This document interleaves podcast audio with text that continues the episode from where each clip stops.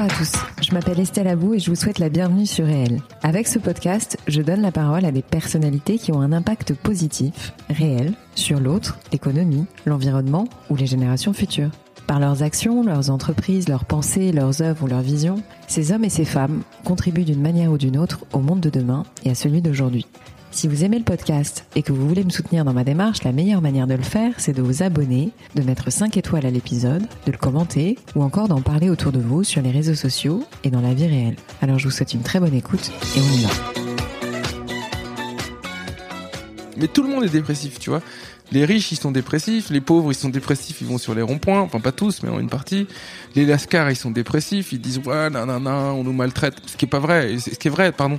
Il y a, des trucs, mais tu peux aussi regarder le, bon côté, tu vois. Les gens qui disent, ouais, on n'a jamais de chance et tout. Bah, si. Il y a, des gens qui s'en sortent, tu vois. euh, Et c'est pas parfait, mais c'est mieux qu'avant. Donc, on, faut mieux se dire ça. Bon, on est en train d'améliorer, tu vois. Si vous avez besoin d'une dose de bonne humeur, eh bien cet épisode est fait pour vous. Prix Goncourt du premier roman en 2018 pour son livre Grand Frère et finaliste du prix Médicis, l'homme que vous allez entendre est en fait bien plus qu'un auteur. Il a une joie de vivre incroyable et beaucoup d'humour. Il apprend sans cesse, il transmet et touche à tout ce qui relève de la narration avec curiosité et entrain. Il est né apatride d'une mère turque et d'un père kurde réfugié en France. Il a acquis la nationalité à 10 ans et il a grandi dans la banlieue de Nantes. Dès l'âge de 14 ans, il a fait plein de petits boulots pour payer ses études et ensuite il a été auditeur et consultant dans un grand cabinet de conseil. En 2016, il a participé à la création de l'hebdomadaire Le 1, dont il a été directeur exécutif aux côtés d'Éric Fotorino. Durant cet épisode, on a évoqué son livre, bien sûr, qui est un super thriller multi-histoire sur fond de terrorisme entre humour et gravité, je vous le recommande plus que vivement. Et avec lui, en fait, on a l'impression d'être à la fois avec un grand frère, un pote, un savant et un prof. Alors toujours sur un ton drôle et léger, on a discuté de l'écriture, du processus créatif et de son parallèle avec le sport, de la France, de son expatriation à Berlin pendant un an et des bons côtés du modèle allemand, de cinéma, de son avis totalement bluffant sur ce qu'est ou n'est pas l'identité française, les médias en France et leur manière d'attiser les pulsions froides chez l'humain, bien souvent, mais également le catastrophisme et ses effets pervers sur la question écologique. Bref, c'est un épisode à fort impact positif, bourré de bonne humeur et de sagesse. Alors maintenant, j'arrête de parler et je laisse la parole au génial Maïr Guven. Maïr, merci beaucoup d'avoir accepté mon invitation dans mon podcast. Je suis vraiment ravie parce que j'ai énormément d'admiration pour toi. Et ton livre a fait l'effet d'un immense choc quand je l'ai lu. Donc vraiment merci. Bah, euh, merci à toi. Je vais te demander, parce que je le demande à tous mes invités, est-ce que tu peux te présenter autant professionnellement que personnellement? Ouais. Alors, euh, je m'appelle Mayer Guven. Je suis un, un être humain de, de sexe masculin qui est né il y a 33 ans. Je sais pas, à la voix, il y a un petit indicateur. Mais bon. Euh, euh, voilà. Euh, je suis né à Nantes. Ouais. Euh, je suis arrivé à Paris quand j'avais 20 ans pour aller à la fac euh, à la Sorbonne, à Paris 1, pour une fac de droit et d'éco. Euh, j'ai fait une maîtrise de finance, euh, j'ai été diplômé de maîtrise d'année de la crise financière, Mhm. ce qui a conditionné beaucoup de choses en fait, parce que euh, euh, comment dire, je voulais travailler en banque d'affaires. Mhm. En gros, c'était le plan qu'un peu tout le monde voulait faire. On travaille 3-4 ans, on gagne de, on se fait de la maille, et après on, on se fait un coffee shop ou euh, euh, une marque de, sne- de sneakers, quoi. Tu vois, on rigole, quoi. Et, euh, et donc après, non, j'ai j'ai basculé vers le contrôle financier parce qu'il y avait du travail de- que dans le contrôle financier. J'ai travaillé chez Ernst Young pendant plusieurs années. Euh, c'est très enrichissant. J'ai appris plein de trucs. euh, J'ai travaillé avec plein de startups, des machins, des trucs. Ceci dit, une fois que j'ai dit tout ça, euh, disons que moi j'ai toujours été un quelqu'un de d'hyper créatif et dans tous les domaines, euh, que ce soit pendant une conversation dans un café, euh, à rigoler. euh, en fait, rigoler compte énormément dans ma vie. Ça, Ouais. ça compte. Mais ça se ressent dans ouais, M'amuser et tout. Euh, je pense qu'on apprend beaucoup aussi en s'amusant. Euh, voilà. Et puis euh, donc je, ça, c'est un truc qui manquait dans le travail. Et puis euh, le délire euh, costume dans une tour et tout, euh, j'étais pas, j'étais pas trop dans mon délire. Parallèlement à ça, montaient les histoires d'entrepreneuriat, machin. Et j'ai rencontré complètement par hasard Eric Fotorino. On pourra en Mhm. reparler après. Ouais, on va reparler. Pour un- une histoire de Tour de France cycliste, Euh, on est devenus amis et il m'a embarqué avec lui euh, dans une aventure euh, de presse. On a créé un journal, le 1. Euh, et je, je- voilà, je l'ai rejoint parce que je me disais que c'était le projet le plus fou, c'est-à-dire euh, faire monter une affaire euh, dans le système, dans, dans le, le secteur économique le plus sinistré. C'est plus sinistré que la sidérurgie, la presse.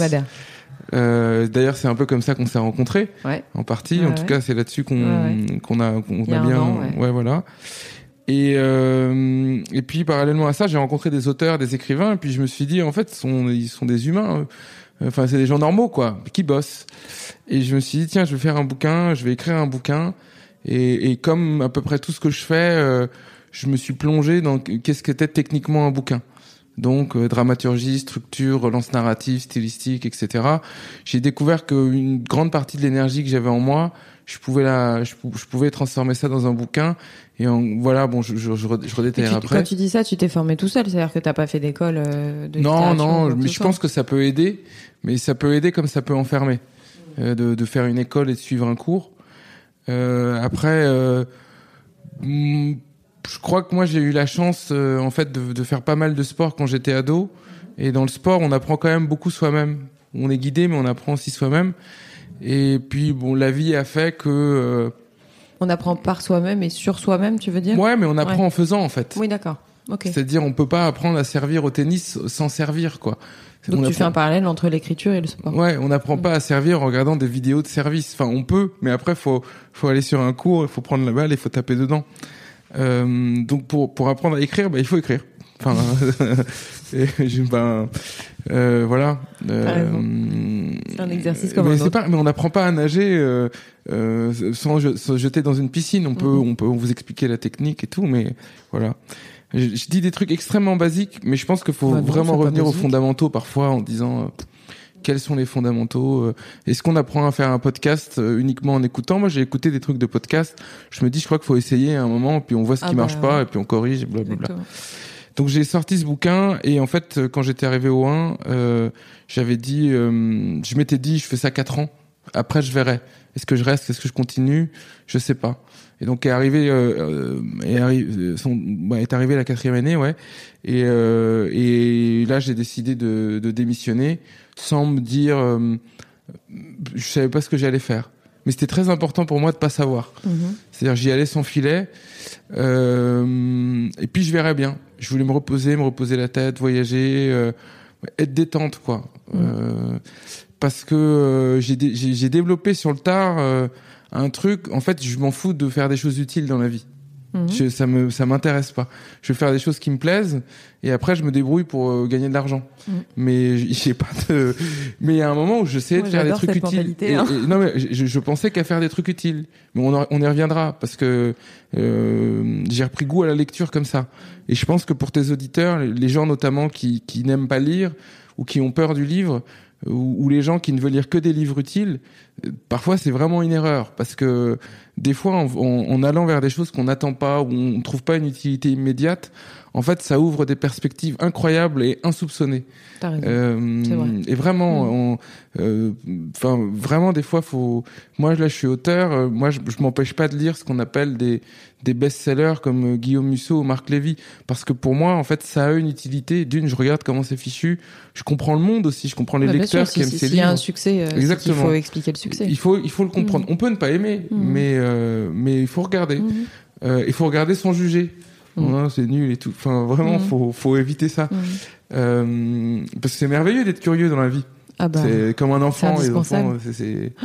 Donc voilà. Euh, et donc euh, j'étais, je suis parti en Allemagne un an. L'an dernier, là, après le 1, c'était hyper bien. Et là, tu viens de revenir. Là, je viens de revenir, ouais. C'était hyper bien parce que d'une, ça a permis moi de grandir, de, en gros, de passer de, j'étais passé de l'adolescence à l'adolescence et là, je suis passé de l'adolescence à l'âge adulte, quoi, grosso modo. Pas mal Euh, l'adolescence, je connaissais pas ce mot. et, euh, et surtout, c'est la première fois que je me suis rendu compte. Enfin, j'ai, j'ai, en partant dans un pays qu'on connaît pas, euh, l'Allemagne, je connaissais pas, et on peut pas connaître par les films, les livres et tout. Il y a très peu d'œuvres qui paraissent chez nous. En tout cas, qui ont un succès qui fait qu'on pourrait s'y intéresser. Et ben en fait, on connaît mieux la France après, parce qu'on regarde tout avec un œil neuf. On regarde tout, tout. euh, je pense que c'est pareil. Si t'es parisien et d'un coup tu, tu pars vivre dans le fin fond de l'Auvergne, il y a un moment où tu comprends Paris. Tu te dis. euh, Bah oui, c'est le principe de la mise à distance. Exactement, c'est le principe de la mise à Mhm. distance. Et euh, et donc là, je suis rentré parce que tout, ce- tout ce en quoi je croyais, c'est-à-dire euh, le pouvoir de la fiction, euh, tout un tas de trucs, comment on devient auteur, euh, etc. J'ai proposé à Hachette en disant, je crois qu'il y a un truc à faire sur les premiers romans, euh, parce que les grands lecteurs, les gens qui lisent beaucoup de bouquins, et il y en a beaucoup, hein, euh, aiment les premiers romans. Ils aiment les premiers romans. Et euh, l'autre chose, c'est que je crois que en apportant des nouvelles voix, un nouveau regard, il y a possibilité d'attirer des lecteurs qui ne lisent plus, qui pensent que le livre, c'est, c'est, en- c'est- c'est- on s'ennuie avec les bouquins, qu'il se passe pas grand chose. Or, euh, moi, je crois qu'on peut faire des trucs extraordinaires en bouquin. Et, T'as là, par exemple, quoi, Hachette? Pardon, bah, j'aurais proposé de créer un label là. Tu vois, Ok. t'es dans un bureau, t'es dans le bureau d'un label qui s'appelle La Grenade et qui va publier son premier bouquin euh, en mars. Euh, et le titre, normalement, ça va s'appeler Et je veux le monde de ce premier livre. Est-ce que tu peux nous parler un petit peu euh, des origines du livre? C'est-à-dire, euh, en quoi, je vais pas non plus te demander de parler que de ce livre-là, mais bon, c'est quand même un prix Goncourt, Ouais, ouais, bien sûr, euh, bien il faut sûr. en reparler. Est-ce que tu peux nous parler un peu de la genèse de, de- du projet? Ouais. Alors en, en préambule, je- en fait, euh, tu vois, un livre, plus le temps passe, mieux t'en parles. Parce qu'en en fait, il y a plein de trucs inconscients, processus inconscients qui se passent dans ta tête. Euh, et qu'en fait, après, avec le temps, t'arrives à comprendre comment ça s'est fait. Tu vois? Euh, disons, je dirais, tu vois, il y avait une étude du Centre national du livre qui disait euh, que un Français sur trois euh, déclare avoir envie d'écrire un livre. Donc moi, je faisais partie de ces 22 millions de personnes. Euh, mais je l'avouais pas. Hein. Je disais jamais en public, euh, ouais, je vais écrire un bouquin, tout ça. Mhm. C'était pas. Mais disons que comme beaucoup de gens, je pense que j'avais écrit des petits textes dans un coin. Ça peut être des récits intimes, tu vois, qui ressemblent, qui peuvent ressembler à un journal intime, mais pas que. Tu vois, euh, tu testes, tu essaies de faire un édito. Enfin, tu sais pas. Tu as des trucs qui te passent par la tête, tu Mhm. t'amuses. Je crois comme beaucoup de gens, euh, j'ai eu une idée. Tu vois, un jour un truc qui me passait par la tête. Ah, ça ferait un bon film. Ah oui, ça ferait un bon Mhm. livre, etc. Et donc euh, la jeunesse, c'est l'envie d'écrire. Tu vois, euh, Mhm. avant même de ce livre-là Mhm. en me disant, en rencontrant des écrivains, je me suis dit tiens, j'aimerais bien faire un livre parce que je pense que j'ai les, capacités intellectuelles. Et ça, ce point, il est fondamental pour les auditeurs, c'est que en fait, être euh, être artiste, c'est euh, 90% d'artisanat, euh, 5% de talent. euh, et, et 5% de, de regard personnel sur le monde. Mhm. Mais mais il y a 90% d'artisanat. Mhm.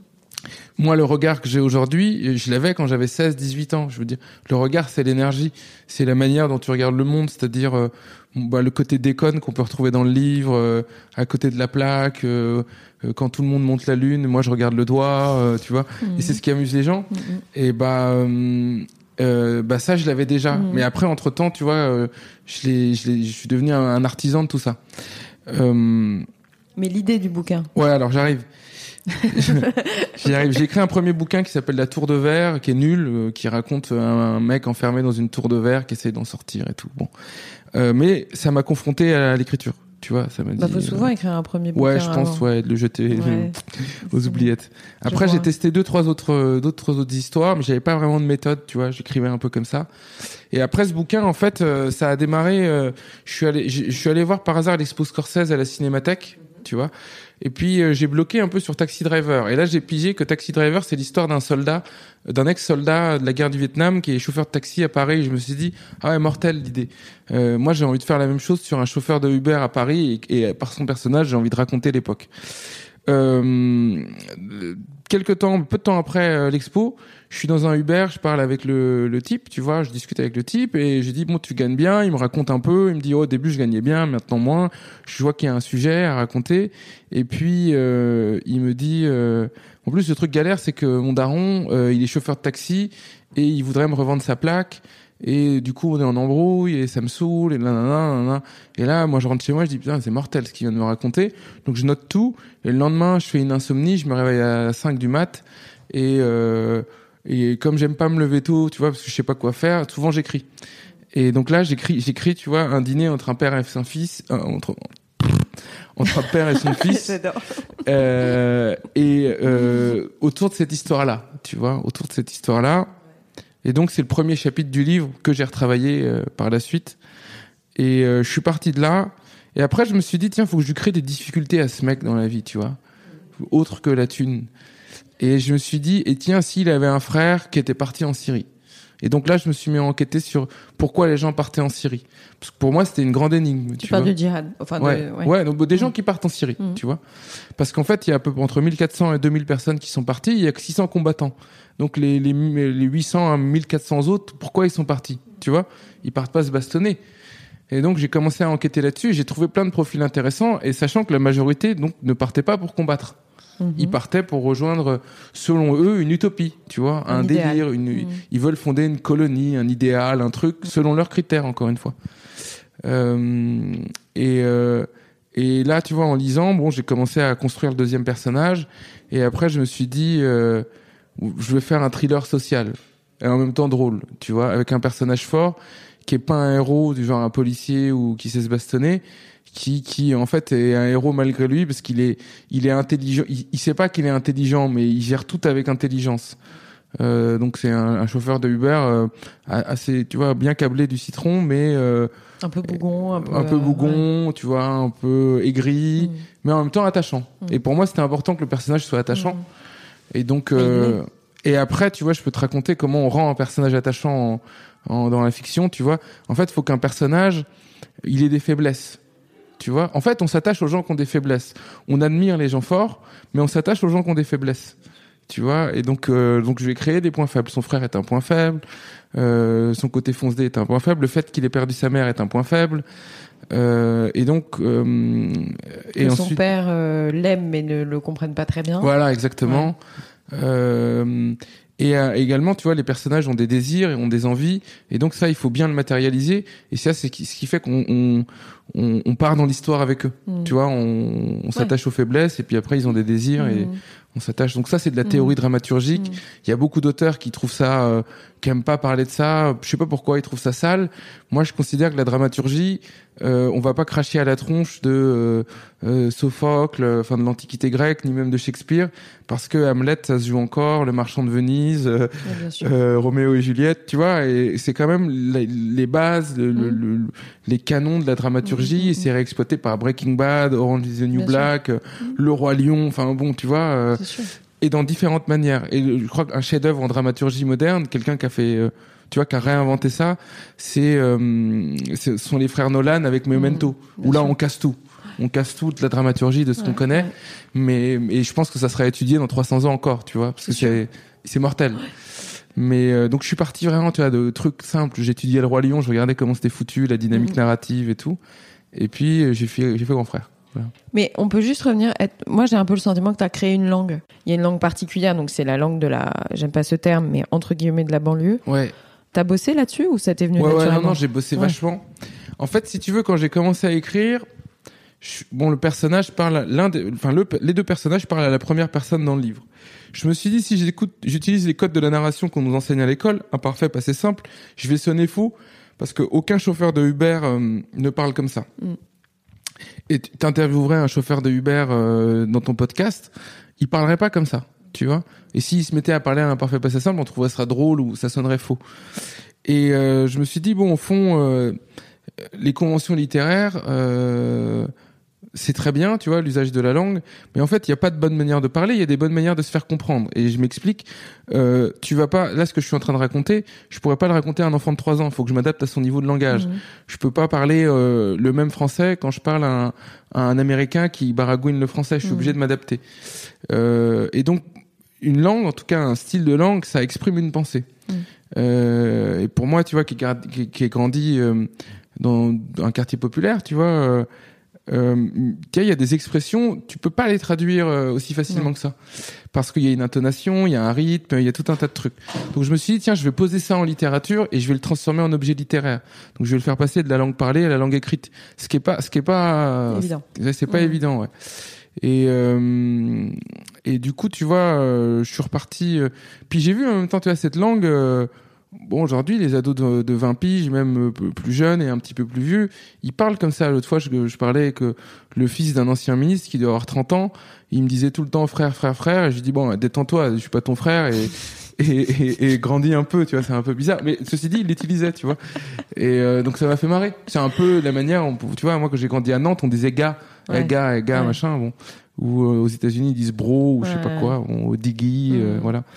Et, euh, et donc, tu vois, ça m'a amené à, à m'intéresser à ce, Mhm. c'est quoi la langue. Mhm. Et tu vois, tous les gens aujourd'hui qui pensent que le français c'est comme ça, donc c'est une langue figée, ils se trompent fondamentalement. Je donne un exemple. Si Michel Houellebecq, il, il, euh, il avait publié son bouquin il y a 100 ans, donc à l'époque des auteurs classiques, euh, Zola, Huysmans, euh, euh, André Breton, on aurait dit oula, putain, il, sait- il sait pas écrire lui. Mhm. Et si euh, Breton avait publié euh, à l'époque de Victor Hugo, il y aurait eu les mêmes réactions. Et si Mm, Hugo mm, avait publié à l'époque de sûr. Rabelais, on aurait dit de la même manière. Et aujourd'hui, tu publies Rabelais, personne ne comprend. Or, en fait, on appelle toujours cette langue le français. C'est une langue qui évolue, qui bouge, et c'est pas du bon ou du mauvais français. C'est une langue, c'est une variation de la langue, euh, et ça l'enrichit en réalité. Bien sûr. Ça crée des nuances, ça crée tout un tas de trucs. Euh, et donc, je voulais faire entrer ça en littérature et que du coup, il y, ait, il y ait- il y ait trois histoires dans le livre. Il y a l'histoire du grand frère, il y a Mhm. l'histoire du petit frère, enfin quatre même, les deux histoires qui se croisent. Mhm. Et tu, tu, tu, tu, tu danses la zumba avec la langue française. Tu vois, tu t'amuses, tu découvres des trucs. Et je me suis dit, ça, ça va être le gros intérêt pour les vieux. Ça va les amuser de découvrir comment on parle, etc. Parce que les gens n'ont pas forcément l'occasion d'écouter. Euh, tu vois euh, C'est sûr. Voilà. Bah, t'as ouvert une porte. Ouais. Mais moi, j'ai une question. Quand t'as écrit, tu pensais au prix Goncourt Euh, ouais, ça va te faire marrer. C'est-à-dire que, tu sais, moi, quand je fais un truc, je pars du principe que il faut que je le fasse de la meilleure manière possible, tu vois? Et euh, même si c'est tout pourri, tu vois, même si je fais un petit texte, euh, je pars du principe, je me dis, euh, euh, potentiellement, je suis- je euh, j'aurais à parler de ce livre si je reçois le prix Nobel, même si ça n'arrivera pas. Mais ça vient encore du sport, ça, tu vois. Je me fais une préparation pour vraiment me mettre à fond dedans, me dire euh, euh, combattre la flemme. Enfin, tu vois, Mhm. c'est plein de, de petites méthodes comme ça. Et euh, donc, j'en parlais avec une pote, là, Anna Krish, qui est auteur également, et je lui disais, tu sais, quand t'écris, Anne, faut, faut partir du principe que tu vas gagner le plus grand des prix, tu vas gagner le Goncourt. Parce qu'au pire, si tu le gagnes pas, on s'en fout, mais au moins, t'auras fait un meilleur livre que si tu y avais pas pensé, tu vois. Et je pars, je me mets vraiment dans cet état mental-là, et je me contrefiche de, euh, euh, tu vois, que ce soit un côté un peu narcissique et tout. De toute manière, quand t'es artiste, tu es narcissique. T'as besoin de, de développer ton côté narcisse. Mm, mm, mm. Euh, euh, et d'ailleurs, je fais un aparté, mais en fait, être auteur, c'est pas compliqué. Artiste, c'est pas compliqué. Il faut être hyper narcissique et hyper modeste. C'est-à-dire, il faut vraiment dire que ce que tu racontes est intéressant, en tout cas ce que tu écris, ce que tu fabriques, que tu sois peintre, musicien, écrivain, peu importe, est assez intéressant pour qu'on te lise. Sinon, tu fais pas, en fait. Tu... Et en même temps, il faut être hyper modeste pour pouvoir te corriger et améliorer ce que tu fais. Donc c'est constamment un aller-retour entre les deux. Euh, et également quand ça marche pas, faut être capable d'être modeste en disant euh, bon ça va pas marcher, tant pis, euh, c'est pas grave. Mais euh, tu vois, faut savoir ménager Mhm. les deux. Voilà. Et quand, t'as- quand tu euh, écrivais le livre, donc t'étais au 1 Ouais, Ok, donc t'avais décidé déjà de créer le bouquin au moment où t'étais au 1. ouais. Et après, t'es parti pour le finir. Non, non, non, non, non, Non, il était non, fini. non, j'ai, j'ai, tu vois, je l'ai commencé celui-là en février 2016 et je l'ai fini en décembre 2016. Hmm. Ouais. Et euh, j'écrivais le matin. Je travaillais le matin, Mhm. tous les matins, 1h à 1h30, parfois 2 heures. Bon, c'est pas extraordinaire. Hein. Je, je- en gros, je me levais à 6h45, 7h. Je m'y mettais assez vite, tu vois. Je me faisais Mhm. un café, je m'y mettais Mhm. tout de suite. Moi, quand j'écris la première demi-heure, elle sert un peu à rien, mais en fait, elle est utile. C'est comme dans le sport, tu vois. En fait, c'est l'échauffement. Ouais. Je me remets dans les lignes, je lis, je lis, je Mhm. lis. Et à un moment, hop, le cerveau se connecte Mhm. et je trouve un phrasé et Mhm. ça vient, tu vois. Mm, mm.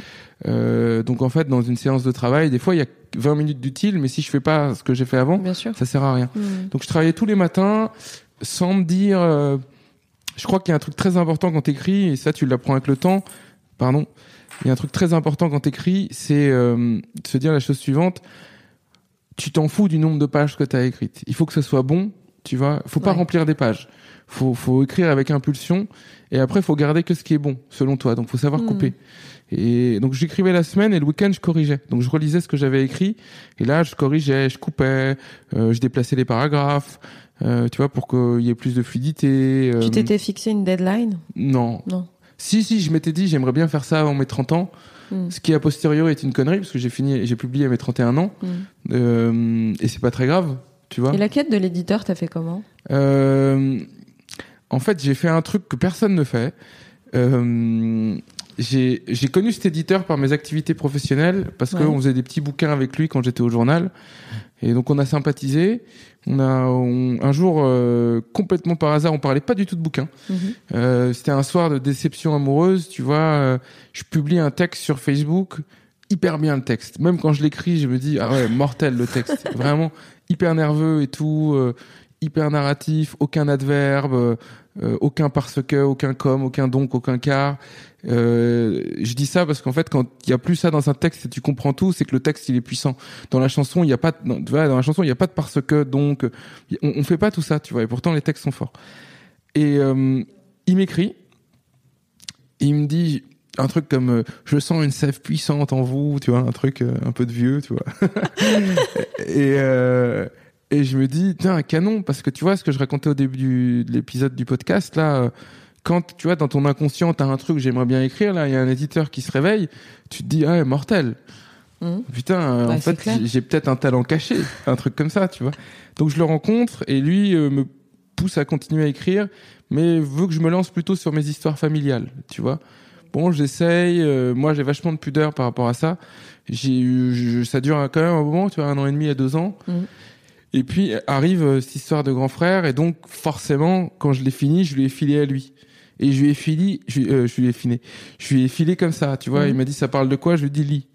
Et ça, c'est hyper important. C'est-à-dire que là, euh, dans mon travail, je reçois des manuscrits. En fait, je dois pas avoir besoin de lire le résumé.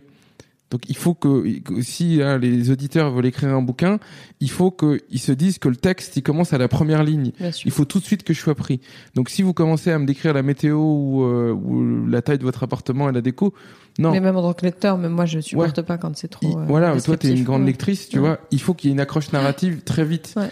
Et, et à défaut, quand il n'y a pas d'accroche narrative, il faut que, au début, on comprenne, tu vois, que ce Mhm. soit simple. Bien sûr. Euh, mais évitons les descriptions. Allons au cœur du sujet tout de suite, euh, Mhm. Euh, au cœur du problème, Mhm. quoi. Mhm. Et euh, je pourrais détailler tout à l'heure parce que je Mhm. travaille pour le ciné, donc j'essaie de penser très très vite. Moi, je veux poser le- l'enjeu du film ou du, du livre très très vite. Il faut tout, tout de suite. Raconte-moi Frère, maintenant ce que tu fais pour le cinéma. ah ouais, donc en fait, après, après Grand Frère, euh, ouais, moi, tout ce que je fais dans la vie, c'est que des rencontres. Euh, je j'aime bien rencontrer les gens, j'aime bien perdre mon temps avec eux, parler. Nous, on a passé des soirées à discuter, c'était très chouette d'ailleurs. Et euh, et donc là, je vais je vais voir un pote qui écrit euh, qui avait écrit un seul en scène, Mhm. qui va le jouer qu'une fois. Bon, je, je sais pas ce que ça. J'y vais par soutien, tu vois, en me disant bon, euh, On verra bien. Ouais. on verra bien, peut-être que je vais m'ennuyer, mais bon, voilà, tu vois, c'est cool. Et là-bas, il me présente un de ses potes qui est réalisateur et qui a fait un film qui s'appelle 600 euros. Il s'appelle Adnan Traga. C'est un mec qui, a bossé- qui avait fait la première euh, web série en France qui s'appelait Passe Passe la Cam. En 2003, il avait fait à l'époque 10 millions de vues, Ouais, ce qui était extraordinaire. Ouais. Besson l'avait repéré, il l'avait fait signer sur EuropaCorp. Et donc, il était devenu directeur de prod là-bas et il allait faire son premier euh, long avec Besson. Ça a duré 6-7 ans, cette histoire. Ça s'est pas fait. Et, euh, et après, il a fait son premier long tout seul avec 25 000 euros. Ce qui est un budget, euh, Un long avec 25 000 euros. 25 000 euros. Il a fait un long métrage. Ce qui est un, qui est sorti en salle, qui a fait, euh, 6 à 10 000 entrées, mais bon, qui était rentable, du coup. Euh, qui est sur les plateformes VOD que je vous invite à regarder. Euh, c'est pas un mauvais film, c'est pas non plus un excellent film. Tu peux rappeler le titre? 600 euros, Ouais. mais c'est de montrer ce qu'on peut faire avec 25 000 euros en long métrage. Et ça, c'est dingue parce que moi, je vois des courts métrages faits avec 150 000 euros qui n'arrivent pas à la cheville de ce film, mais impossible. Et ça, vraiment, si vous vous projetez en vous disant, ah, j'aimerais bien être artiste, réalisateur, euh, bah, c'est vraiment montrer qu'avec peu de moyens, on peut faire de très belles Être choses. créatif. Être créatif, ouais. Euh, donc 600 euros à Nantraga. Euh, et il me le présente, et là on commence à déconner. Euh, il s'avère qu'on on habite à 500 mètres l'un de l'autre, ce qui simplifie euh, les amitiés. On prend un café, je raconte une histoire un peu déconne. Je raconte quand je suis ado, euh, j'achète un scooter volé, tu vois, un gitan à côté de chez moi. Mais pourquoi? Parce que j'avais une nana, une meuf qui vivait à 40 kilomètres et je voulais aller la voir. Tu vois, c'est la, la pulsion amoureuse adolescente, le désir, tu vois. Euh, tu sais, ton cerveau ne se déconnecte. Et, et de nuit, je pars en scooter, tu vois, euh, sans casque et tout. euh, il pleuvait. En plus, tu vois, c'est en Vendée. Euh, elle habitait en Vendée, donc c'est sur les départementales peuplées d'ivrognes. Ouais. Euh, non, mais c'est un truc. euh, J'aurais pu mourir, quoi. Et il est mort de rire et il me dit, c'est c'est mortel ce truc. Tu veux pas qu'on fasse un scénario de film? On fait le voleur de bicyclette, euh, mais aujourd'hui, tu vois, on part de cette histoire-là. Dis-moi, je trouve ça génial. Et moi, je lui dis, ah, je sais pas. Enfin, ouais, un court métrage, c'est marrant, mais je vois pas un long. Et de fil en aiguille, on part euh, et il m'envoie. euh, bon, il voit, il lit Grand Frère, il kiffe euh, et il m'envoie un. Il m'envoie un scénario de film qu'il a écrit pour que je corrige, tu vois. Et moi, je, il me dit ouais, regarde deux heures vite fait, tu vois. Et je regarde et moi je dis, je, suis- hyper franc, je dis franchement, bon, pour le corriger, il me faut deux jours. Donc euh, c'est plus un service, c'est du boulot. et et, euh, je lui ai dit, je vois l'idée, mais en fait, abandonne ce truc. Euh, C'était l'histoire d'un mec qui démontait un McDo à l'île de Ré. Tu vois, je lui dis, on est. Ouais. Les gens sont plus là-dedans. Ça, il y a dix ans, ouais, ça aurait pu être une comédie sympa. Mais là, je dis, je, je vois, je, je le sens pas. Je pense, tu vois, le temps que tu le fasses, on, on parle de trois ans, tu vois. Ce sera has Ouais, ça va être Mm. complètement has-been, laisse tomber, puis ça, ça, ça, c'est faible. Donc, tu vois, je, Et là, il, adore le truc. Et il me dit, ah, c'est, bah, merci de m'avoir dit ça, tu vois. Et on se met à déconner, euh, de fil en aiguille, et puis euh, je lui corrige d'autres trucs, des courts-métrages, je fais le consultant scénario, et donc on écrit un long-métrage ensemble, là, qu'on a, on a fini l'écriture, et on est en train de le proposer à des prods. Euh, et donc, c'est une comédie, euh, un peu euh, The Full Monty, tu vois, sur un chômeur euh, de longue durée euh, qui euh, qui pas trop de problèmes financiers, il est propriétaire, etc. Mais il lui arrive une galère. En fait, il devient veuf déjà, il perd sa femme, donc il perd en revenus. Et ensuite, euh, il y a des, y a des- Sympa. non non mais mais c'est une réalité, tu ouais, vois. ouais. Et donc il se retrouve, tu vois, c'est un monsieur débrouille. Il loue sa chambre au Airbnb, il dort sur son canapé. Euh, il y a des travaux de réfection dans son immeuble, donc il, il doit sortir d'un coup 20 000 euros, ce qui pour lui est beaucoup, il les a pas. Mhm. Donc euh, il finit, euh, en écoutant ses amis, il finit par devenir livreur des livreaux. Alors qu'il a 55 piges, il est un peu fatigué, usé, tu vois, il a un peu de bide et tout. Et euh, mais c'est une comédie. Mhm. Et euh, c'est une comédie parce que l'histoire, c'est pas qu'il devient livreur des livreaux, c'est qu'il il- il a un smartphone. Et donc c'est un adulte de 55 ans à qui on confie un smartphone. Et toute sa vie change. Il fait des rencontres amoureuses, Mhm. euh, tu vois. il- et donc c'est un film là-dessus, tu vois, sur Ok. euh, sur la solitude de, des gens de 55 ans et plus, mais comment ils redeviennent des ados. I'm Sandra, and I'm just the professional your small business was looking for. But you didn't hire me because you didn't use LinkedIn jobs. LinkedIn has professionals you can't find anywhere else, including those who aren't actively looking for a new job but might be open to the perfect role, like me. In a given month, over 70% of LinkedIn users don't visit other leading job sites. So if you're not looking on LinkedIn, you'll miss out on great candidates like Sandra. Start hiring professionals like a professional. Post your free job on linkedin.com/people slash etc. Donc on a fait une vraie comédie. Il n'y a pas que ceux de 55 ans. hein. Non, il y a pas que ceux, mais mais c'est pas trop, c'est pas beaucoup abordé au cinéma, tu vois. Non, c'est vrai. C'est pas vrai. une thématique abordée. Mhm. Or, en fait, ils peuvent être hyper drôles. Enfin, il se Mm, passe plein de mm. trucs. euh, et, et moi, tu sais, je- j'essaye toujours de, de travailler artistiquement sur des sujets que je connais pas. Donc, je pars pas de moi. En fait, c'est moi qui regarde ce qui se passe ailleurs, tu vois, euh, et je l'interprète à ma sauce. Voilà. Juste pour revenir sur le sur Grand Fat, euh, là tu m'as breaking news, donc tu vas être adapté dans 14 pays. Euh, traduit. Traduit dans 14 Traduit, pays. ouais, ouais, le livre va être traduit. Ben, il a déjà traduit dans 6 ou 7 pays. Ouais. Et donc, il y a encore 6 ou 7 traductions à sortir, ouais. T'as jamais pensé à en faire un film ou euh, Bah si si mais euh, à vrai dire tu vois j'attends que des boîtes de prod me contactent. Il y a- il y a eu des pistes euh, pour euh, la télévision j'ai refusé parce que je, je trouve que le téléfilm euh, c'est pas Non. adapté tu vois. Non, non. Euh, mais demain je vois le réalisateur euh, Nabil Ben Yadir qui avait fait Les. Barons et La Marche Ouais, des. Beurs. On m'a dit qu'on avait à peu près un peu la même personnalité dans le sens où euh, lui il est très branché sur l'artistique euh, et il se met pas de limites et moi j'aime bien les gens comme ça. Euh, donc euh, je le vois demain. Euh, tiens, faut pas que j'oublie de l'appeler d'ailleurs. On croise les doigts alors. Euh, et je pense que ça va marcher parce que c'est quelqu'un avec qui il travaille déjà qui lui a dit ton prochain projet faut que ce soit celui-là. Vous êtes fait pour vous rencontrer. Donc on va voir. Peut-être que ça marchera pas. Mais euh, je pense plutôt à une série en 8 épisodes de 40 minutes, un truc comme ça. Tu vois.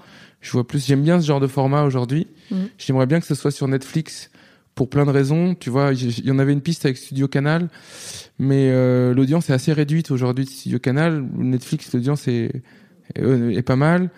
Et euh, ciné, je trouve que c'est compliqué de faire un film sur Grand Frère qui est un, un livre où il est pas très long, mais l'histoire est quand même longue, Ouais, dense. Il y a une Ouais. partie en Syrie, en France, en Turquie et tout.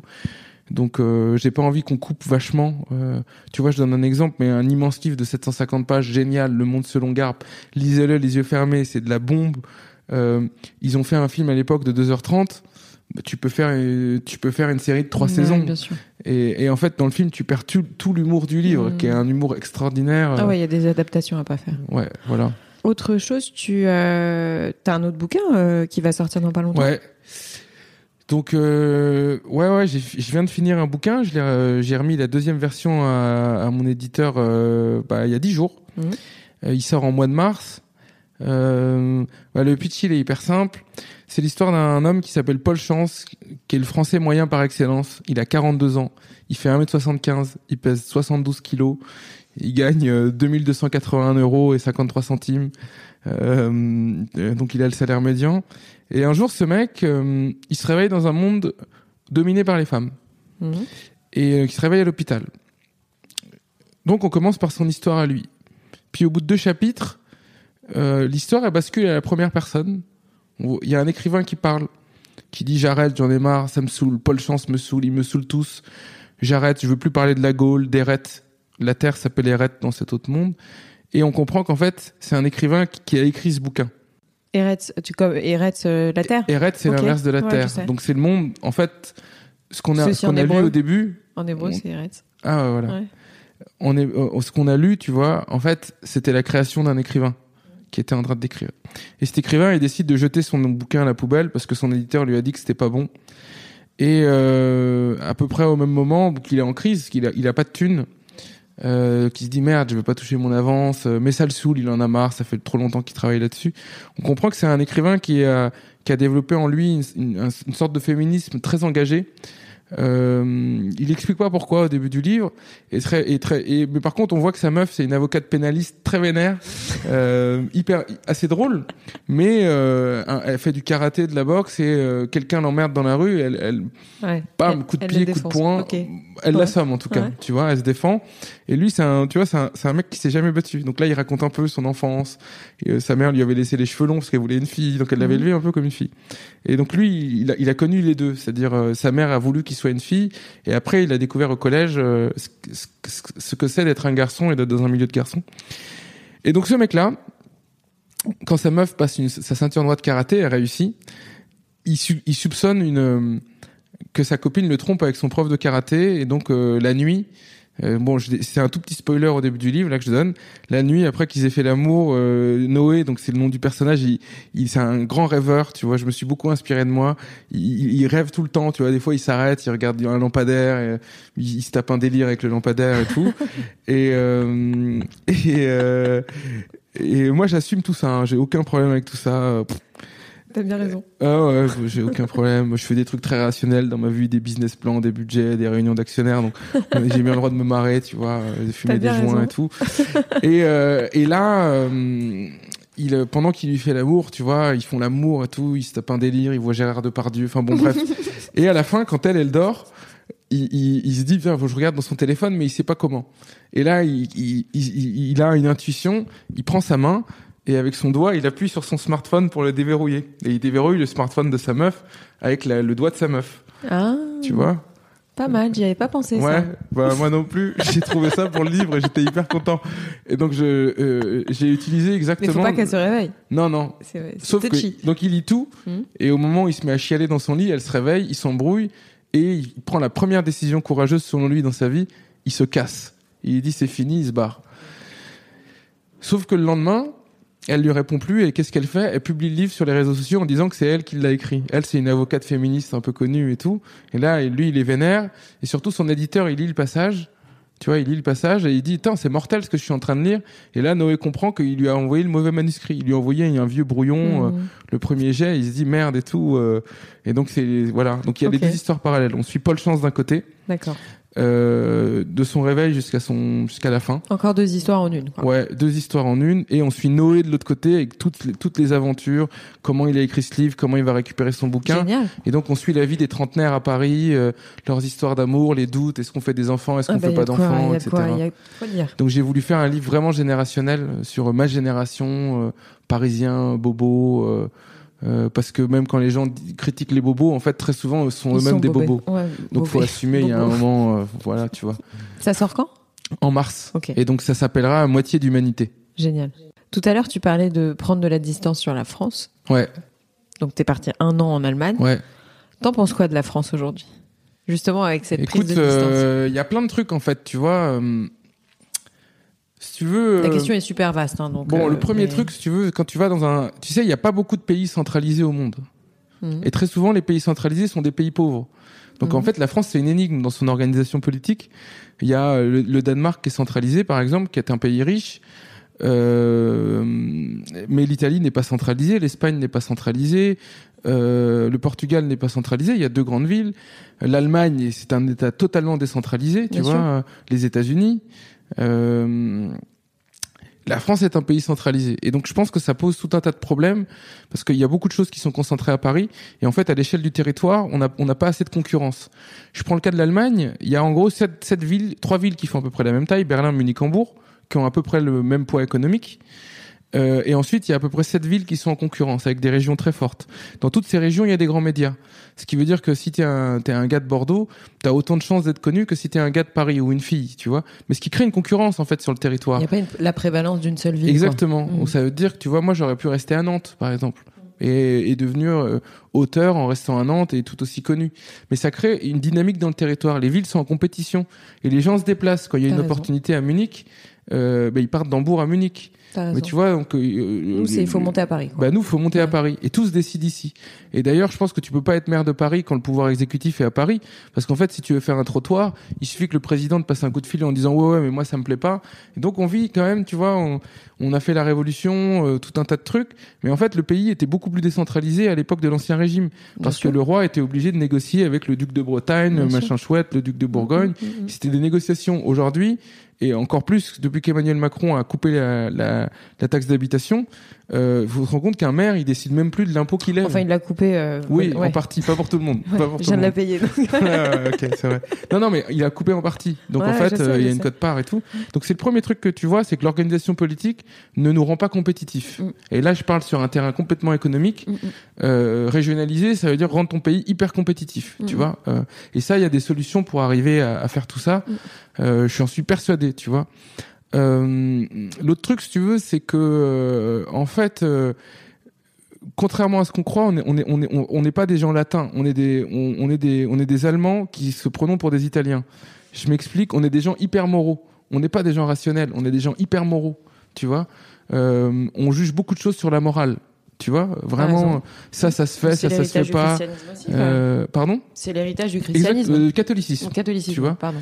Euh, on est des gens hyper moraux. Là où c'est vrai que les Allemands, ils vont être moraux sur toutes les questions sociétales euh, et sociales. Tu vois, ils vont avoir une vraie moralité. Sur les questions économiques, c'est des gens pragmatiques et rationnels. Vraiment. Tu vois. Euh, C'est ce qui les rend, euh, c'est ce qui les rend performants. Tu vois, aujourd'hui, ils ont une industrie. euh, c'est impressionnant l'Allemagne, l'industrie. Tu vois, t'as- que des surtout po- qu'ils ont encore une que des potes ingénieurs en Allemagne. Mais tous tes potes sont ingénieurs, quoi. Ou des- copine, et, et euh, des copines d'ailleurs. Ouais, Et, euh, et, et c'est des trucs assez stylés, tu vois. J'avais plein d'amis qui travaillaient chez Airbus. ouais, je sais. Ils me racontaient les avions, machin et tout. C'est de l'industrie stylée, tu vois. On parle Ouais, pas ouais. des pots de peinture et tout, quoi. Ouais, C'est des trucs. Ils te parlent de ouais, Puis tu sais, dans le ciel d'Hambourg, t'as constamment le Beluga qui, qui tourne. Le Beluga, c'est un avion qui transporte les avions. C'est un immense avion bleu ciel, enfin bleu turquoise, et qui, qui ressemble à une baleine et qui vole dans le ciel et, et qui, qui emmène les avions à Toulouse, à Londres et tout. Et donc c'est un peu ce regard-là que t'as sur la France. Autre, autre chose, tu vois, euh, c'est pas tant la France, c'est Paris. Moi qui étais là en me disant ouais c'est la meilleure ville du monde et tout, bah après avoir vécu un an ailleurs, je me questionne vraiment, tu vois, en me disant c'est cool. penses? Bah en fait t'as vraiment un... à Paris ce qui est cool c'est que tu peux te créer un cercle amical et tu, tu deviens ami avec les gens. En tout cas t'es dans une relation amicale assez vite. Ça c'est Ouais. hyper cool. Les gens vraiment ont ce don tu vois de se marrer. Ah, tu Euh, trouves? ouais je trouve vraiment. Ah vraiment ouais, c'est même nous tu vois on, on- on- en Allemagne c'est plus méfiant. Ils sont plus froids et tout et, euh, et c'est vrai que tu vois les amis que je me suis fait assez vite étaient soit des Français soit euh, soit des gens euh, qui venaient de pays francophones ou de pays latins. C'est peut-être ce qui nous reste de côté latin, je disais. C'est des, c'est des Allemands qui se prennent pour des Italiens. Il y a un côté latin là-dedans, tu vois, parce que tu te prends pour quelque chose. Mais euh, mais euh, mais euh, mais tu vois ça c'était un, peu donc ça j'aime beaucoup. Mais si tu veux, euh, moi je serais, je serais ravi, tu vois, qu'aujourd'hui Paris soit une ville qui devienne propre. Ouais. Euh, parce que c'est pas normal. Ne serait, tu vois, la, la première semaine où je suis revenu, j'ai marché trois fois. Tu vois, tout le monde doit voir ce que c'est, ces espèces de flaques d'eau qui traînent le, le bord des trottoirs sur la Ah route oui, là. oui, je vois bien. Ouais. Mais je, je pas. Je suis allé à Vienne cette année. Je suis resté une semaine à Amsterdam. Euh, je suis allé à, en Berlin, Munich, euh, La Haye, euh, non, Utrecht, pays, enfin, Bruxelles et tout. nickel, ça. Euh, non mais Ouais. mais il y a pas ces flaques d'eau. Ah bah Je dis ça sort d'où? Et pareil, les clubs par terre, tout un tas de trucs. Mm. Euh, je peux donner un exemple. Je- moi, j'adore j'adore les concerts punk. Ouais. Je sais, je sais pas que j'aime particulièrement la, la musique punk, mais dans un concert punk, j'adore regarder l'énergie des Mhm. gens. C'est impressionnant, tu Mhm. vois. Il, les, les artistes et le public déversent une énergie, les pogos et tout là. Moi, j'ai jamais fait ça, mais je regarde, je me dis bon, waouh. Et euh, je vais dans un concert punk, dans un blocos, tu vois, euh, là-bas, un, un blocos pas comme qu'on a en Bretagne, hein, tu vois, un truc de quatre étages immense C'était où? Euh, à Hambourg, Ok. qui s'appelle Uber and Gefährlich, ça veut dire euh, au-dessus et dangereux. C'est le nom de- du lieu. Et concert punk et tout, j'écoute le truc et euh, à la fin, le chanteur, euh, il y avait que des punks, tu vois, et des darons et tout.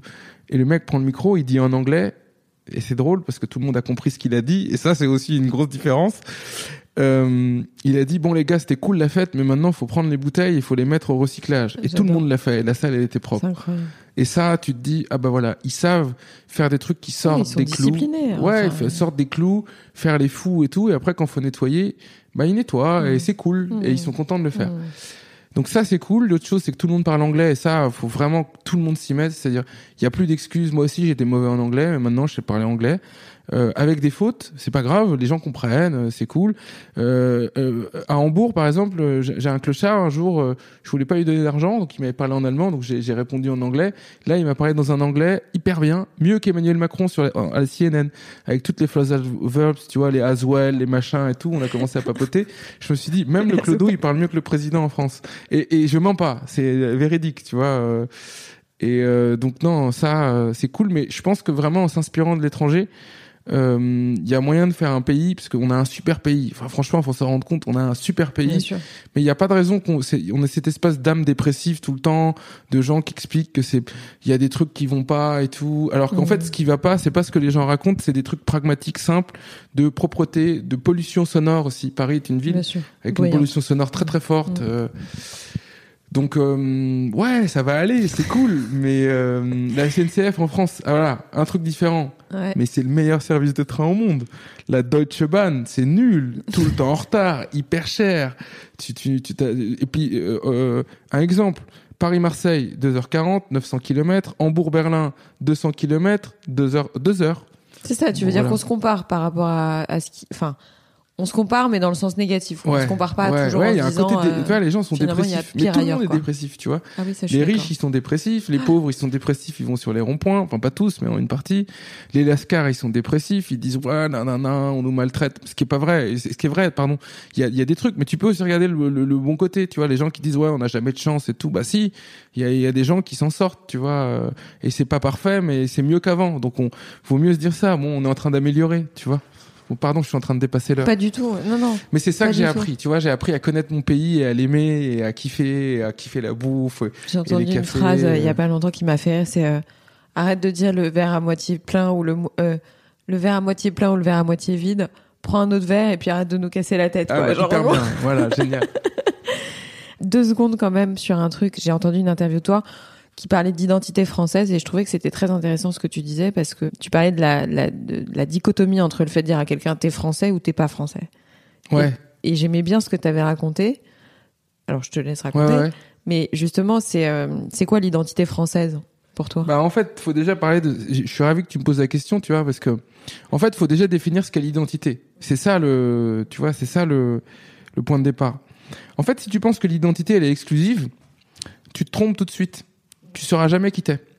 Et tu te sentiras toujours à côté de la plaque et t'essaieras de rentrer dans un, dans un moule. Et comme le dit l'expression populaire, il y a que les tartes qui rentrent dans les moules, tu vois. non, mais, euh, euh, en fait, l'identité, il faut partir du principe que euh, il y a des cultures et chacun a une identité qui est personnelle et unique. L'identité, ça démarre avec euh, la famille de ton père et de ta mère si tu as deux parents. Euh, donc toi, tu es un mariage toujours de, de, de, de deux familles, souvent, et de Mhm. deux personnes. Mhm. C'est ta première identité, tu vois, jusqu'à tes un ou deux ans. Après, tu commences à sortir dehors et t'as as, d'autres identités qui se superposent. C'est ton quartier, et puis ton école maternelle, et puis euh, ta ville, la ville où t'es, la région, le pays, euh, le, le, le continent, euh, sa culture, son Mhm. histoire, et puis tes passions. Moi, j'aime le basket. Euh, toi, t'aimes les podcasts, euh, les langues que tu parles, euh, les séries que tu regardes. Une fois que tu as constitué cette identité euh, qui est personnelle, tu fais partie d'une culture. Là-dedans, il y a une culture française, tu vois, bien entendu. Mhm. Mais qu'est-ce qui te permet de créer des points de contact à partir de ton identité avec d'autres? C'est les cultures communes. Pourquoi nous, on s'est parlé? C'est parce que Mhm. t'aimes les bouquins et moi, j'aime les Mhm. bouquins. Donc forcément, on a créé un point de contact. Mhm. Comment je me suis fait des potes camerounais et ingénieurs à Hambourg? C'est parce que je joue au basket et ils parlent français. Mhm. On a deux points de contact. Euh, et donc en fait, quand tu raisonnes l'identité comme ça, tu solutionnes un problème fondamental de l'humanité de manière générale. C'est eux et nous. Bien tu sûr. vois, tu, ré- tu, tu résous un truc. Euh, ça te permet de, de te dire, euh, bah, en fait, je suis qui? Je veux pas dire que tu mets euh, le, le- notre culture française qu'on a en chacun de nous, je la mets pas au même niveau que jouer au basket. Bien sûr que la langue que tu parles est pour moi le, le, le, le- le vecteur principal, tu vois, pour, pour, pour s'exprimer et pour créer des contacts avec les gens, c'est les langues que tu parles. Il y a un, tu vois, il y a un proverbe grec qui dit euh, plus tu parles de langue, plus tu es de personne. Mhm. Euh, et tu es une personne par langue. Et je pense que c'est fondamentalement vrai. Je suis pas exactement le même gars quand je parle anglais et quand je pense en anglais ou je pense en raison. allemand ou je parle en turc. Tu vois, je suis un peu un- quelqu'un d'un peu différent. Mm, mm, mm. Et donc, tu vois, euh, cette identité, je pense que ça solutionnerait beaucoup de problèmes que, les, que des gens vivent dans ce pays, tu vois, s'identifier, est-ce que je suis français, pas français, Mhm. machin et tout. L'autre chose, tu vois, sur l'identité, l'extrême droite a, eu, a été assez douée, tu vois, elle nous a implémenté un truc dans la tête qui est la notion de français de souche. En fait, pourquoi déjà c'est faux Euh, Il y a une vérité là-dedans, mais en fait, le concept est faux. Et je vais, je vais expliquer pourquoi. Il n'y a pas de gène français. Tu vois, sur, sur, sur les lignes d'ADN, il n'y a pas de gène français. Euh, on a, on- bien entendu, les gens sur le territoire français ont un patrimoine génétique plus ou moins proche, ce Mhm. qui va te distinguer euh, des autres. Mais en fait, si tu vis à Nice, ton patrimoine génétique va être plus proche des gens du Piémont que des gens de Lille, tu vois, euh, forcément. Mhm. Donc en fait, tu peux pas faire une analyse génétique et dire euh, français de souche, Mhm. machin chouette. D'ailleurs, tu compares des, des gens de Perpignan et de Lille, ils ont pas la même tête. Mais c'est pas grave. Ça veut dire on est quand même français, Mhm. tu vois. On- et euh, euh, donc, qu'est-ce que tu peux remplacer par euh, français de souche? Bah, il y a français d'héritage. C'est hyper beau.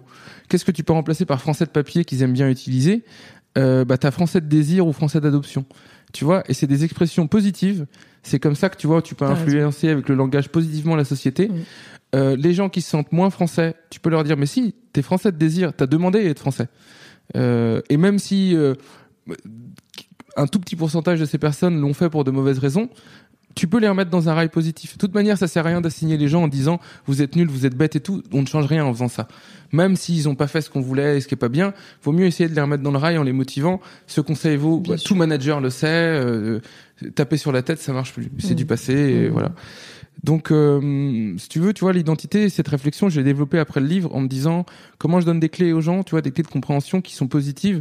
Moi, je me sens pleinement français, ce qui veut pas dire que j'ai une part d'identité turque et kurde en moi. Mm. Mais, mais, mais je peux pas dire que je suis turc ou kurde. J'ai pas vécu dans ces pays. Mes parents le sont. Tu vois, jusqu'à 26 ans, ils vivaient là-bas. Moi, je peux pas le dire. J'ai une part de cette identité, mais je suis aussi nantais, je suis aussi parisien. Maintenant, j'ai une part d'identité en bourgeoise en moi. J'ai vécu à Londres. Je parle anglais.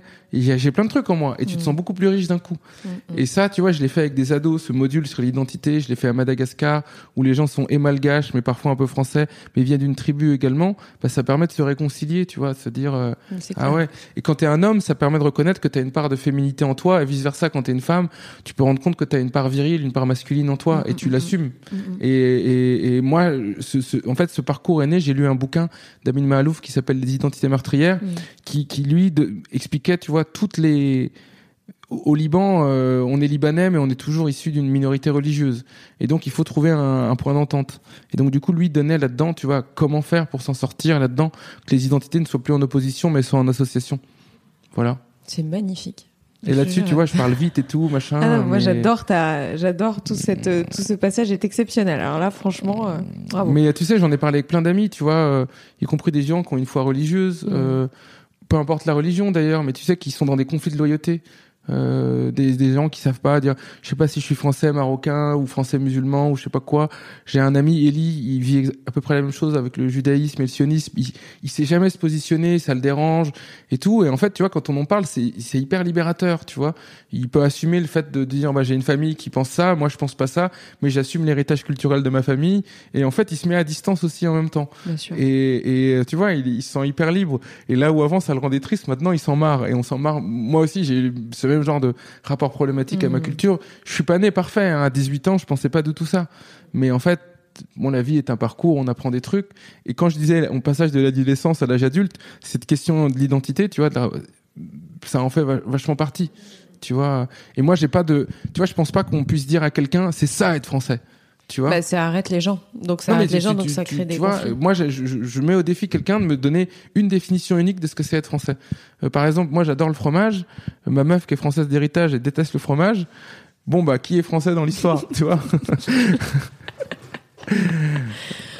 t'as un coup de cœur récent ou pas? Un Euh, bouquin, un film, une série euh, Bah là, forcément, il y a ton projet de cinéma donc, dont tu nous as parlé, mais est-ce que là, récemment, t'as un truc dont tu veux parler? Bon, j'ai parlé pas mal de bouquins, donc je vais, je vais, Mhm. je vais éviter. Mais ceci dit, j'en cite un hyper bien. Seul dans Berlin, Hans Fallada. Pour moi, l'un des meilleurs livres que j'ai jamais vu, lu de ma vie. Vrai pas, com- compliqué. Ça se passe à Berlin en 1940, dans un immeuble. Euh, le pitch, c'est euh, un, couple perd son enfant euh, à la guerre, qui a été appelé à la guerre sur le front russe. Et, et en fait, ils décident de résister à Hitler, mais comme ils peuvent rien faire, bah, ils, ils écrivent des cartes, cartes postales anti-nazis et ils les laissent dans les halls d'immeubles. Et un inspecteur en trouve une et il se met à leur poursuite, sachant qu'ils risquent la peine de mort. Et donc c'est un, un, c'est un vrai faux thriller, mais c'est génial. C'est long, 700 pages, mais par contre ça se lit hyper vite. C'est un chef-d'œuvre. Il n'y a pas de mots compliqués, il n'y a pas de concept compliqué. C'est un truc à adapter en série qui serait aussi bien que Breaking Bad. C'est génial. Vraiment, euh, moi je recommande à tout le monde. Il y a des scènes mythiques et ce livre n'est pas connu pour une seule raison, c'est que l'auteur, euh, après, il l'a écrit juste après la guerre, il est mort juste après. Il était en RDA, donc le livre appartenait à un éditeur de la RDA. Il est réapparu en Allemagne qu'après euh, bah, la réunification. Mhm. Mhm. Et nous, on l'a connu assez tard, du coup. Et on a eu une nouvelle traduction il y a quelques années. Donc, tu vois, des fois, il y a des bijoux comme ça qui sont Mhm. enterrés. Il y a des, des trésors. Des tu vois. trésors. ouais. Des Et euh, donc, il y y a ça. Et Euh, en ciné, euh, bah, alors il y a- je vais donner deux trucs. Il y a un truc que j'ai vu qui est une production indépendante belge qui s'appelle King of the Belgian, qui est une comédie euh, qui est géniale, qui est à hurler de rire. Vous pouvez le voir sur la petite plateforme de cinéma qui s'appelle e-cinéma. Qui ne e-cinéma en fait le principe c'est que euh, c'est un abonnement très peu cher à 5 euros par mois mais vous avez que des films indépendants étrangers. Moi, j'adore voir des films. l'écris comment? e-cinéma, c'est e-cinéma.com. Euh, moi, j'adore le, le cinéma étranger parce que ça me permet de voir d'autres cultures, de découvrir. Il n'y a pas que des films d'auteurs de chiants euh, qu'on voit dans les salles de cinéma d'auteur euh, où on s'ennuie, tu vois, où il y a des plans sur, ouais, d'arrêt d'essai. tu sais, tu sais, les plans sur des feuilles mortes pendant 4 minutes qui tremblent. C'est pas du Arte tout. la nuit. Voilà, c'est pas du tout ça. King Enfin, of- j'adore Arte. hein, King of the euh, Belgian, c'est une pure comédie belge. Ok. Euh, c'est un réalisateur qui veut faire un documentaire sur le roi de Belgique. Et euh, donc il le suit à Istanbul, il doit, il doit là-bas inaugurer un mini-golf euh, que euh, le royaume de Belgique offre à la Turquie pour les enfants. Donc c'est déjà, tu vois, on est déjà dans la comédie belge. Et là, au moment, euh, à un moment, son assistante arrive et lui dit Sire, sire, sire, euh, la, euh, la Wallonie a fait sécession, il faut absolument rentrer pour rétablir l'unité du pays. Et là, il dit OK, on part. Et quand il arrive à l'aéroport, on lui explique qu'il y a une sorte de champ magnétique avec des pluies de météorites et que les avions sont arrêtés, comme à l'époque du volcan avec le nom chelou Ouais, là en Islande, ouais, tu vois. ouais. Et, euh, et donc ils sont coincés à Istanbul. Et lui, comme il tient à son pays, il décide de, de, de partir euh, un peu à l'improviste. Donc il monte dans un car en se déguisant en danseuse bulgare. Il se mélange à un groupe de danseuses bulgares. et c'est un road trip dans les Balkans jusqu'à la Belgique. Et c'est à hurler de rire. Mais vraiment, euh, moi je pensais que c'était un délire perso. Je l'ai envoyé à plusieurs amis qui l'ont regardé sur la plateforme e-cinéma. Ok. Je vous donne pas mes identifiants. Abonnez-vous pour un mois à 5 euros, ça vaut le coup. C'est à hurler de rire. Euh, c'est- c'est vra- c'est vraiment bien et ça fait du bien de voir des films comme ça qui sont pas sortis au ciné en France. Ouais, c'est le principe de la plateforme. Mmh. Donc voilà. Et puis euh, Et est-ce que t'as un coup de gueule? euh, sur un truc artistique et tout? Non Non, un truc que t'as envie de dire, un truc qui t'énerve, qui t'a énervé récemment. Un truc que Ouais, je dirais dis, que de manière générale, en fait, ce qui me gonfle dans les médias aujourd'hui, c'est que hum, en fait, il y a que des gens extrêmes qui s'opposent. Euh, c'est-à-dire, euh, On veut exciter les gens dans les. voilà, on, on veut exciter les gens et je trouve qu'en fait, ça vraiment ça ça ça tue euh, ça tue le débat. J'ai beaucoup d'amis autour de moi qui ne veulent plus écouter les médias. J'en ai un qui a arrêté, qui m'a dit ça me calme, ça me Bah, moi, repose. j'en fais partie. Bah t'en fais partie, tu vois. Enfin, j'écoute Radio France le matin. Ouais, bah voilà. Et en fait, si tu veux, je, je- j'ai écouté le discours d'Éric Zemmour, euh, tu vois, par curiosité. Euh, bon, c'est quelqu'un qui a une plume de talent quand même. Je, je partage pas du tout ses idées, et bien au contraire, je suis complètement à l'opposé. Euh, J'adorerais débattre avec lui d'ailleurs, tu vois, sur la notion de France, euh, machin et tout, Euh, parce que je pense que j'ai pas mal de choses à dire et j'ai pas mal d'arguments. Mais je, je pense vraiment, tu vois, j'ai des questions sur lesquelles j'ai beaucoup réfléchi sur euh, bah, justement notre rapport à l'histoire, notre rapport à la tradition, notre rapport à la nostalgie, notre rapport à, notre passé impérial, etc. Euh, je pense que tout ce qu'il cite lui, par exemple, ça nous projette pas dans l'avenir, ça nous projette dans Le passé. ça agite des pulsions froides en fait et ça nous rend triste. Et tu vois, j'ai lu son discours à la convention de la droite. En fait, il désigne des ennemis, euh, mais en fait, les gens qui désignent, ce sont des extrémistes également, tu vois, qui sont tout petits, genre les indigènes de la République ou je sais pas quoi. Et en fait, je me dis, euh, mais euh, en fait, les extrêmes là, ils sont en train de causer entre eux, ils jouent au ping-pong entre eux.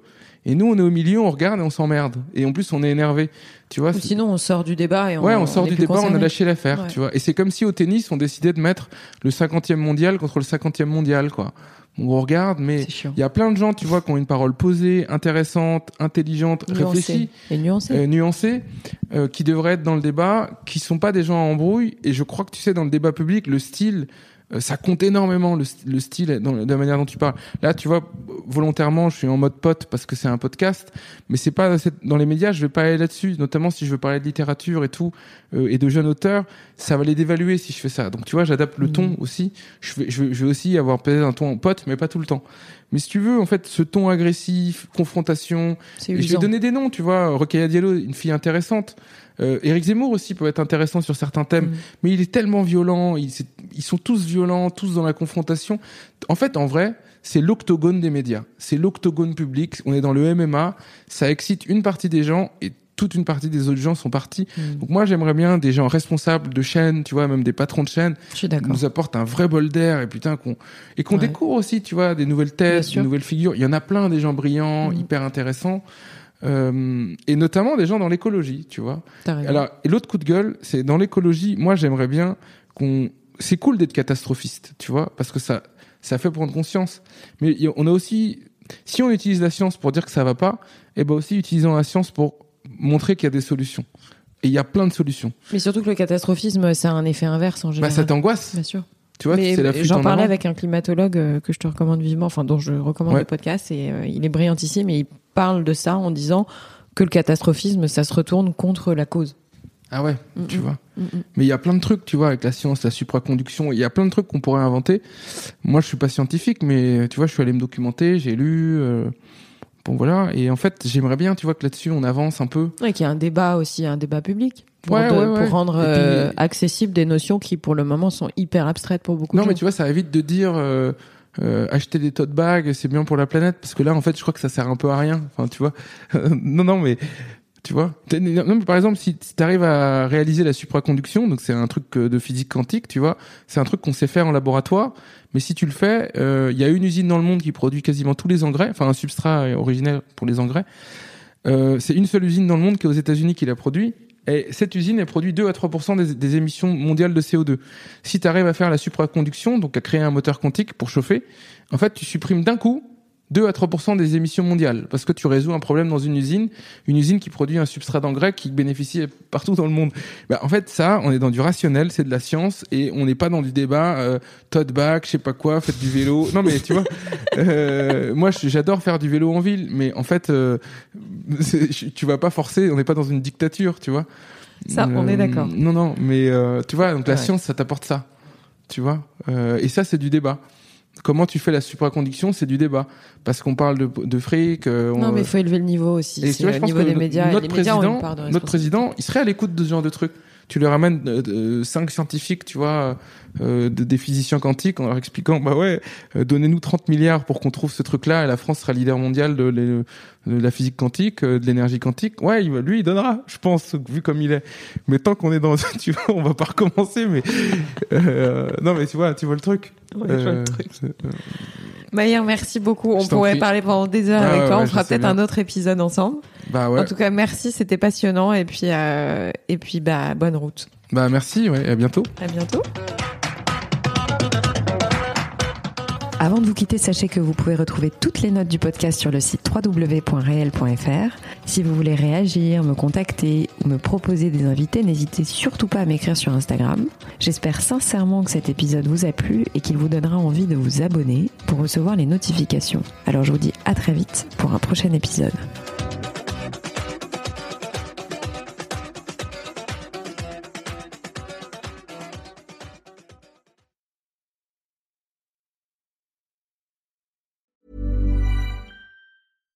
When you make decisions for your company, you look for the no brainers. And if you have a lot of mailing to do, stamps.com is the ultimate no brainer. It streamlines your processes to make your business more efficient, which makes you less busy. Mail checks, invoices, legal documents, and everything you need to keep your business running with stamps.com. Seamlessly connect with every major marketplace and shopping cart. Schedule package pickups and see your cheapest and fastest shipping options from different carriers with rates up to 89% off USPS and UPS rates. And with the stamps.com mobile app, you can take care of mailing and shipping wherever you are. Make the same no-brainer decision as over 1 million other businesses with stamps.com. Sign up with code program for a 4-week trial plus free postage and a free digital scale. No long-term commitments or contracts. That's stamps.com. Code program.